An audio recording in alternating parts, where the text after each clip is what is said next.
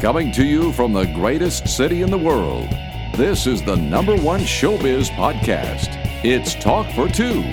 Here's your host, Matt Bailey. Thank you, Gary, and thanks as always to our season sponsors, Axtel Expressions and the Tangent Bound Network. Find fantastic podcasts at tangentboundnetwork.com, and all your entertainment needs are at axtel.com. Today, I am proud to welcome Gordon Clapp to the show.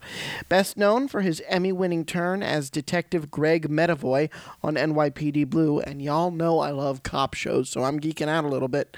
Clapp is currently co starring in the Broadway production of A Great Society, where he portrays the infamous FBI director J. Edgar Hoover. The Great Society is the second part in Robert Schenkkan's, I hope I said that right, Robert Schenkkan's pair of tomes about the presidential tenure of Lyndon Baines Johnson. The first, all the Way played Broadway in 2015 with Breaking Bad star Bryan Cranston portraying the larger than life president. In this sequel, which focuses on the second half of Johnson's presidency, the legend of politics is portrayed by a legend of theater and film, Brian Cox, currently also starring in HBO's Succession.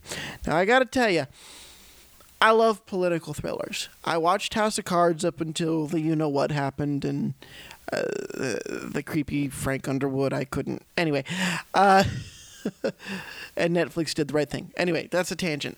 I love political thrillers. This is a two hour and 45 minute show. I was invited to see it uh, the night before doing this interview with Gordon, and I have to tell you, I loved every second of it. I saw all the way back in 2015 because you're probably talking to one of the biggest uh, under the radar Breaking Bad fans that there is out there, and I'm a little annoyed Better Call Saul has been delayed until into the new year because I'm ready to see how that wraps, and they are just so wonderful.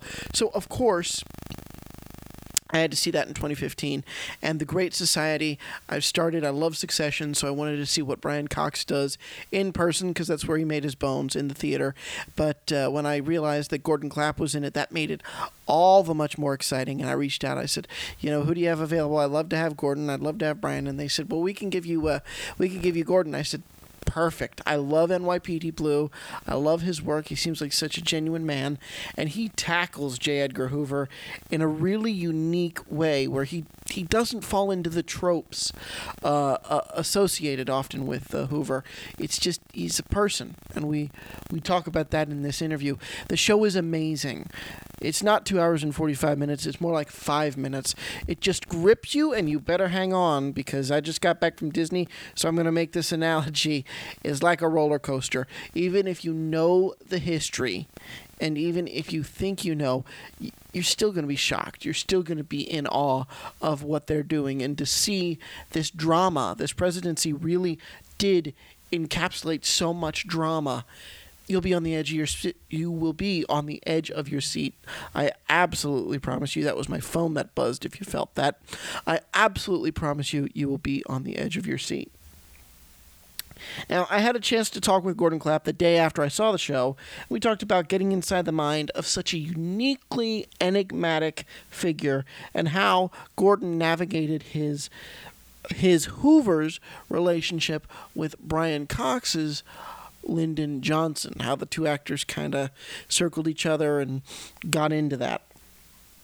Because Gordon doesn't have many lines, at least not in the first half, and very, you know, and he kind of builds in the second half. So, how they navigated that relationship, not just with words, but with their relationship to each other in the space and their body language and all these cool things that us theater nerds get uh, get excited about. So, we also talked about the associations between his Great Society character and Detective Medavoy on NYPD Blue. Both, of course, are lawmen. Plus, Gordon fills us in on his passion project a one man show on the life of another enigmatic figure, the poet Robert Frost. He can find a bit of Frost, says Clapp, in all of the characters he plays. The Great Society runs until November 30th. You have just under two weeks to go see the show.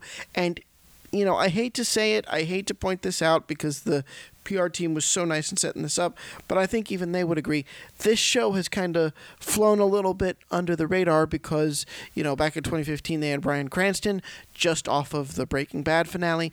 Now Brian Cox, he has Succession and people know him, he's out there, but to me, especially maybe because it's at Lincoln Center, which again, not a knock on Lincoln Center, but they have really good shows that the general public, unless you're a theater person, you don't necessarily know about. This is a show for the general public. Again, even if you think you know the history, you have never seen it presented like this. The Great Society runs until November 30th at the Vivian Beaumont Theater at Lincoln Center Theater. Here now to tell us why Lyndon Johnson's tenure as the 36th President of the United States is still relevant today, our interview with Gordon Clapp. Emmy Award winner Gordon Clapp, now appearing on Broadway in The Great Society. How are you, sir? Welcome to the show. I'm very well, and this this uh, uh, it's getting darker earlier. Yes, I uh, hate it. You know, I lie down to take a late afternoon nap, and, and here we are. It's dark out. So. Oh my goodness. Night has fallen. Well, you, you kind of have to be a little nocturnal with the with the two hour and forty five minute show. I mean. Oh, absolutely. Can, can you hold on a second? You know what I did? Sure. I said I said an no. That's good. Okay. I'm sorry. I set an alarm, and it all comes through my uh, my hearing aids. Oh, uh, so cool technology. so. So anyway, I was saying, you know, it that's fine that late afternoon nap because you have to be nocturnal anyway for to do a 2 hour and 45 minute show. I mean, my goodness. How do you how do you get keep your rest up and try to have a normal schedule with a show well, you, you, that demanding? Right, you have to get on a, on on that schedule, and uh, for, for theater, the schedule is there's there's never anything earlier than you know 10, 11 in the morning. Mm-hmm. That's when rehearsals begin. So you get on a you get on a, a, a lateish schedule uh, pretty fast. For television and film, um, it can it can be very early. Can be six six thirty a.m., but it can go to you know to nine o'clock p.m. Um, easily uh, you know, it just depends on on the schedule for you know what you're shooting. Exactly, exactly. And with this play, there's still a lot of work. I mean, where did you begin tackling J. Edgar Hoover and memorizing all those lines? I mean, that's all. It's Shakespearean esque dialogue in just the amount. How do you begin to dig into a role like that? Well, it, uh, most of most of my Hoover is lurking. I'm lurking a lot. Yeah, I, I'm in a lot of scenes. I don't I don't have a lot of dialogue in the show. Interestingly enough, it's it probably seems like I have more than I do because I'm I'm in a lot of the scenes, sort of participating and then coming in for a kind of a post mortem on a couple of discussions and that kind of thing until uh, you know my last couple of scenes where I have I'm, I'm a little more active, but uh, you know I'm I'm definitely used to the dialogue. You know my passion project right now and something that I've been doing for ten years you know sometimes a couple of times a year. Sometimes I'll do I'll do several runs of it. Is a is a one man Robert Frost where yep. I'm on stage by myself for 75 minutes, mm-hmm. and uh, it's it's just uh, just me talking. Yeah. And saying poems. It's, you know, and I know about that, and I know you said in another interview that because of that show and you've been doing it for so long and it's your passion project, you find a little bit of Frost in the roles that you take on. Is there Frost in, uh, right. in, in J. Edgar Hoover? Uh, maybe a little bit of the, um, um, you know, the the, the crustiness. Yeah. Um, he's he, he's he's a little little bit of a crustacean, um, mm-hmm. Hoover. Uh, but uh, you know, I, I've uh, I, I you know I'm trying to think where, you know, some of the um, actually kind of the construction, the way of speaking. That was something that, that came out of that period. Uh, Hoover was probably for 40, about 50 years younger than Frost. Mm-hmm. But there was something about that that period, kind of the formal, formal construction, a formal way of speaking, um, and that that's what I found uh, that that uh, Hoover sounds a little bit like uh, you know, he, he sounds like he's narrating a documentary sometimes. Yes. You know, that some some of those propaganda films of the 50s. Mhm. Um, and and you know, Frost had had a little bit of that formality when he went, you know, when when he he started speaking, but then he'd get he'd get a little more comfortable with it, and uh, and you kind of loosened up and made it a little more personal, a little little warmer. Well, it's just wonderful those connections that you make as actors and how everything every project you find a little bit of something that you did before in another project. And one of the cool things i'm seeing about i saw last night when i saw the show and i loved it. Oh my goodness. Just like i loved all the way it was just last night it was wonderful. Um, is how imitative certain actors go versus how imitative certain actors don't go. I'm wondering, Yeah, it- for you personally, how did you div- where that sliding scale was for you in your approach? Well, I don't think um, I don't think that that uh, uh, uh, Hoover is indelible uh, to anyone because he's been played by so many actors. You know, I, I, I, I looked at the, the, the Wikipedia entry on Hoover, and and I, and I was astonished at the at the number of actors, uh, of, of wonderful character actors. I thought, am I the last character actor in the in the country to play this man? Mhm. As and uh, you know, so I wasn't I wasn't too worried about it but I did go and look at a couple of uh, YouTube videos and uh, and and listen to some of the phone calls, the uh, uh, phone calls between uh, LBJ and Hoover, and and and so uh, so I set a little bit of a challenge for myself, and I I I, I got a sort of a sense of it. Um, he talked a little bit faster than I'm talking, I think Mm-hmm. apparently he had a he he had a bit of a speech impediment as as as a young person and he uh, and he tried to overcome it by talking by, by talking very swiftly that's this kind of kind of way he would he would talk he would he would go about it that way and uh, try you know try, try to get try to try to get the information as quickly as possible so it was uh, I, I I thought they're not going to understand what I'm saying if I go Right. too fast but there was a there was an urgency to everything in this production. Yes. Everything, um, and uh, you know, Bill Rauch. We, you know, we hit the ground running. We had three weeks of rehearsal and uh, three and a half days of technical rehearsal before we had our first audience. Wow. So, um, you know, there was there was a great urgency to the work we were doing.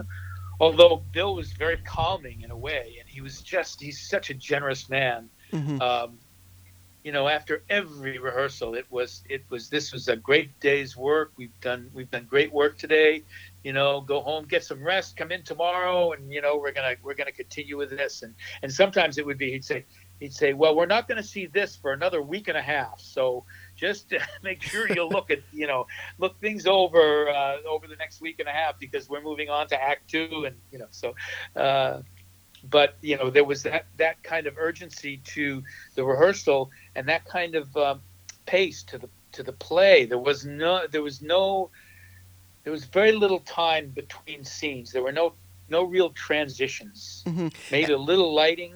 Yeah. and and sometimes you know literally uh, a line would from the end of one scene into the next there would be there'd be nothing. It would sound like it, maybe it was the same scene. And then the audience would i think would realize that no we're we're in it we're just a little in a little different place now hmm You know, it's it's interesting to me because you said that magic word pace. I think one of the kind of the illusions people that go see this, a lot of the scenes feel longer than they actually, or I think the inverse. No, I'm right. Scenes seem longer than they actually are because you get so much information in one Oh, scene, yeah, and then yeah, it just yeah. keeps going. And it was the same way with the with the first. This is the sequel to All the Way. It's amazing to me that a two hour and forty five minute show can feel as swift and go by as quickly. A political drama can go by so quickly. To what do you attribute that? I, I'm wondering what's that secret sauce to make it feel seat of your pants. Just it's going to go by like you're flying. Uh, well, in this case, uh, it, it was literally what what what uh, what Bill Rauch referred to as language to language. Explain, He said, uh, please. He, he he said, when he stops talking, you talk. There is no, there's nothing pensive here.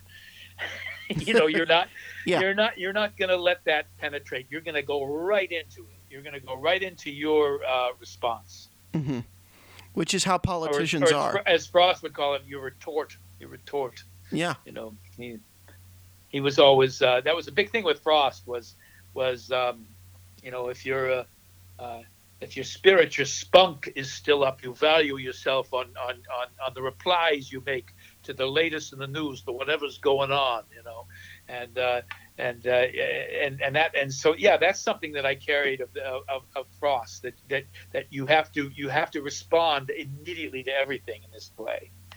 Um, that you know everybody you you know every character is is is really smart and on his game and you have to you have to be on top of everything exactly and the show really is now you personally as an actor uh, cops seem to be a theme, or at least maybe it's just J. Edgar and, and your character on NYPD Blues. But what is it about you that is? Are you drawn to these types of characters, these law enforcement types, or is it just? Am I think? Am I overthinking? I, I you know, I, I, I played a lot of them. I played a lot of them, and I played, and some of them have been darker than others. Mm-hmm. Um, I played a guy in uh, the movie Matewan, which has just been, um, it has been re-released in the Criterion Collection. It's a John Sayles film yeah. uh, about the, the, the, the coal mining wars in West Virginia in, in 1920. This this this actual event took place. Mm-hmm. I played a guy that makes J. Edgar Hoover looked like Mister Rogers. You know? yeah, this guy was was really really uh, a, a, dark guy, but um, but you know you always find you find something in the character that there's there's a reason there's a reason he's doing what he's doing and that's what you have to find that's what you always have to find and so i mm-hmm. found hoover to be not quite as uh, as as as dark and evil in terms of you know my approach to him mm-hmm. as some people might be seeing. Exactly. So, I, you know i got that. It was not you know he is oftentimes cast as this mysterious evil person you you played him as just a person, as a human with his motives to drive to help Lincoln, or at times to butt head, or excuse me, Lyndon Johnson. Ah, it's been a long day. Uh, to butt heads or not, and drive his agenda, drive his policies.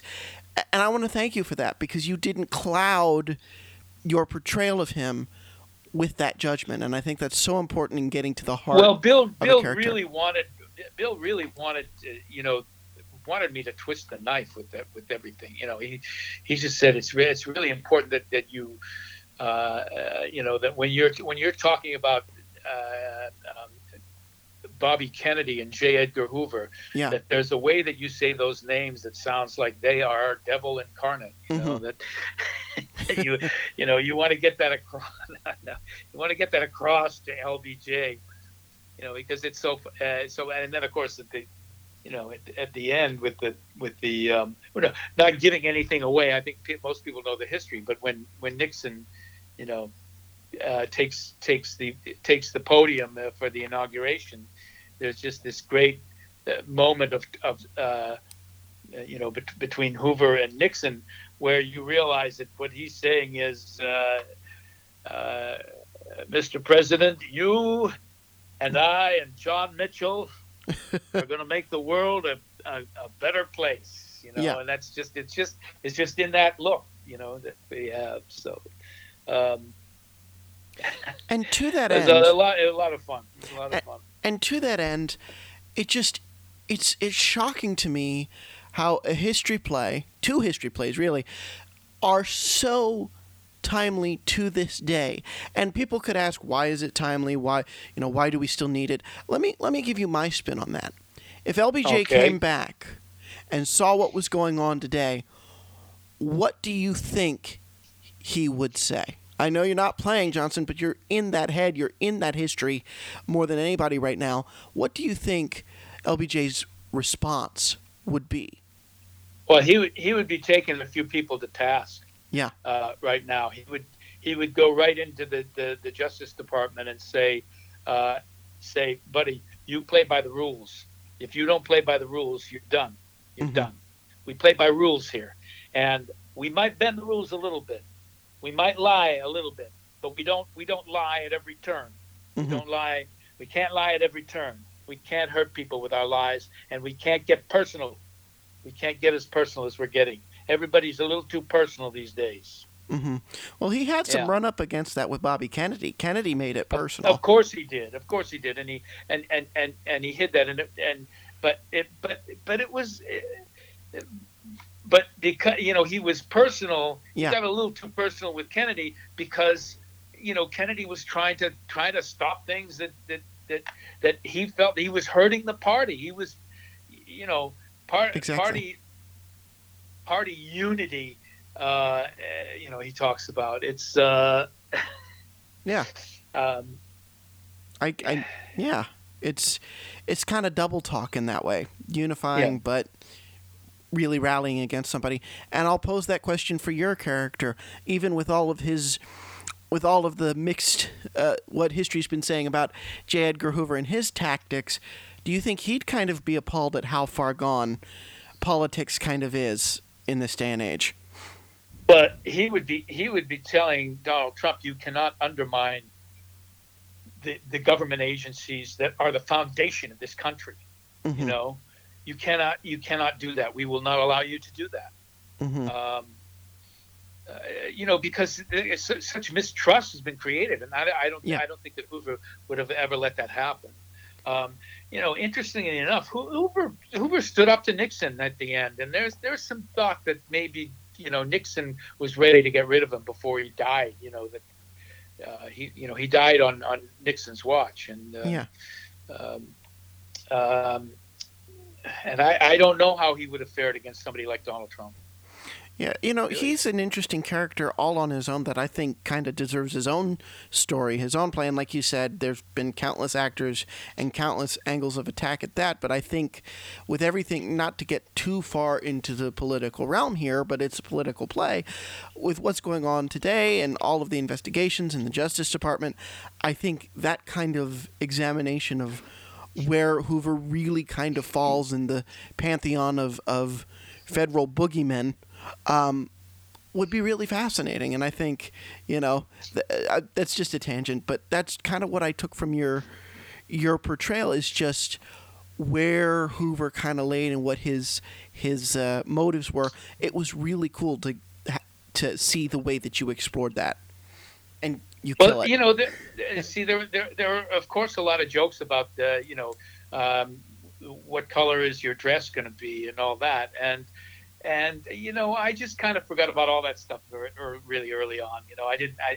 I, I thought there's there, there, you know, I'm not going to try to uh, to comment in any way on his his sexuality or his asexuality, which is my theory about him yeah, um, and and and you know just stick to what what this play is about and the play is about lbj you know Mhm. this is this is the thing it's it's it's it's really the portrait of a, of a of a man who had a power crisis basically. His um uh, his he, he was he was forced in a way. I mean he was he was seduced by you know by by by so many so many uh, people and forces.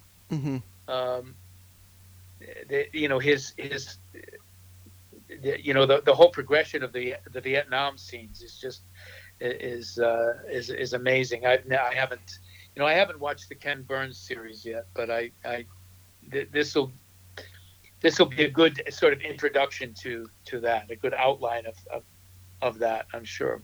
Yes, and, and the play posts posits those struggles between domestic and foreign interests so beautifully, and I want everybody to go see it. I have two last questions for you. Uh, one is something I've wondered since I saw all the way back in 2015, and now with Great Society, it seems like it just ups the ante. What is the most challenging thing throughout this process for you as an actor or for the team? Because the ensemble is so large, I'm wondering what the biggest challenge because of the scope of this thing was for you guys. Uh, well, technically, I have to say, you know, I had it pretty easy because, uh, you know, I, I didn't have any wigs I only I only had to, to to sort of add to my costumes and change a jacket or a tie or something like that. Mhm. But uh, uh, you know, and I so I, I, I'm not I, you know I'm, I'm just talking in terms of te- technically. Th- There, there was a huge challenge for the ensemble. They they just did amazing things. And that first that first preview after we we hadn't actually had a full run through of a technical run through. wow. Uh, the first preview was like it was like noises off backstage. It was crazy oh my goodness. but but really, I I, I think uh, I, I- I think I, there was there was a challenge to because we're we're also spectators in yeah. this. Um, if you could see that we were uh, that that the ensemble was often sitting in the um, sitting in the benches, and for me it was a challenge to to to know when I was just a spectator and when I when I sort of morphed into J. Edgar and some of my responses to things. Um, and uh, you know, it was a challenge to figure out where you where you fit in the. If, if you think of this as, as as LBJ looking back on his on his life, um, you know, from from his ranch after he's you know back there and uh, and back back on his ranch in Texas, you Mhm. know, it's it's how am I contributing to this this dream that became a nightmare, you know. exactly. Um, it's interesting that all the way, all the way started with the darkness of the Kennedy assassination and uh, and ended with the triumph uh, um, of the election, '64 election.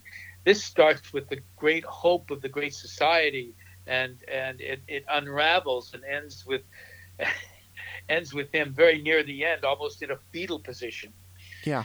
and uh, it's. Uh, it's, it's really interesting the way these, these two plays are bookends. Yeah, the structure is absolutely amazing. It's something I can't describe. I, I saw it with a friend who's done a lot of theater directing. He's co hosted this show a couple of times, and he said that, that both plays are Shakespearean in nature, and that's why it go. That's his theory as to why it goes by so fast. Is you're Yeah. watching Shakespeare, you're watching Mhm. modern day Shakespeare play out, and he's not wrong uh, when he says that, and and it's just the structure of those play of this play. You have to go see it to understand it. You will not be bored. I I wouldn't describe it as a thriller so much as I would history put on stage in a thrilling way that will just keep you gripped, even though you know what's coming. Especially if you're a history buff and a government buff, you, you Yeah. just got to see it. It's amazing. Yeah, yeah, and it and and it, and it goes so fast that it doesn't give you time to really really reflect on what you've just seen. Exactly. So, you know, it's uh, it's it's a it's a big canvas, and there's a there there's a lot of splashing going Mhm. on. Yeah, we at the end of the first act last night, we were like, oh, oh, okay, first act already. Are there three intermissions? It went by that quick. We were literally wondering, you know, Yeah. that was great. And my last question for you, um, because you've done so much, again, Emmy Award winner on Broadway, I, I have to know what your advice is to people that want to be in your position one day with all these great credits.